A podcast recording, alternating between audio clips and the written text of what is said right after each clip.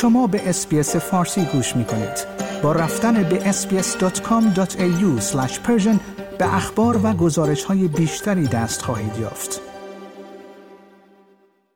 انتونی المنیزی نخست وزیر استرالیا می‌گوید که حضور دائمی کارگران تفاوت قابل توجهی برای صنایعی ایجاد می کند که با کمبود طولانی مدت نیروی کاری مواجه هستند.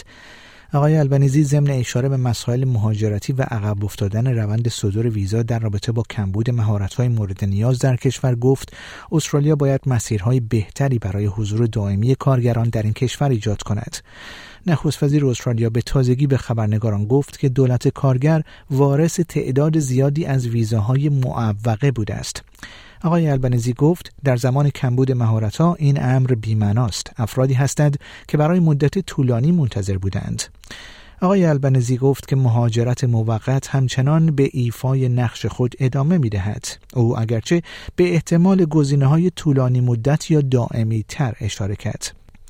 وی افزود یکی از چیزهایی که می توانیم در نظر بگیریم و در مورد آن صحبت کردم این است که چگونه است که برای برخی از مشاغل خاص که برای مدت طولانی کمبود نیرو داشتند ما همچنان به مهاجرت موقت به جای اشکال دائمی تر آن تکیه می کنیم.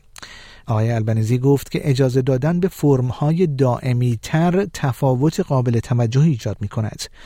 نخست وزیر استرالیا گفت ما بازار کار جهانی داریم باید این را بپذیریم ما باید مطمئن شویم که راه های بهتری برای حضور دائمی در استرالیا داریم تا مردم مهارت های مورد نیاز خود را در اختیار ما قرار دهند این اظهارات در طی یک کنفرانس مطبوعاتی صورت گرفت که در آن خبر از تشکیل یک اجلاس مشاغل و مهارت‌ها در ماه سپتامبر در پارلمان داده شد. آقای البنیزی گفت که این اجلاس گروه های تجاری، اتحادیه ها، جامعه مدنی و سطوح دولتی را گرده هم می آورد.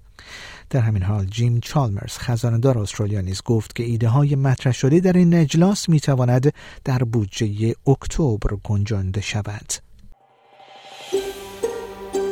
آیا می خواهید به مطالب بیشتری مانند این گزارش گوش کنید؟ به ما از طریق Apple Podcast، Google Podcast، Spotify یا هر جای دیگری که پادکست های خود را از آن می گیرید گوش کنید.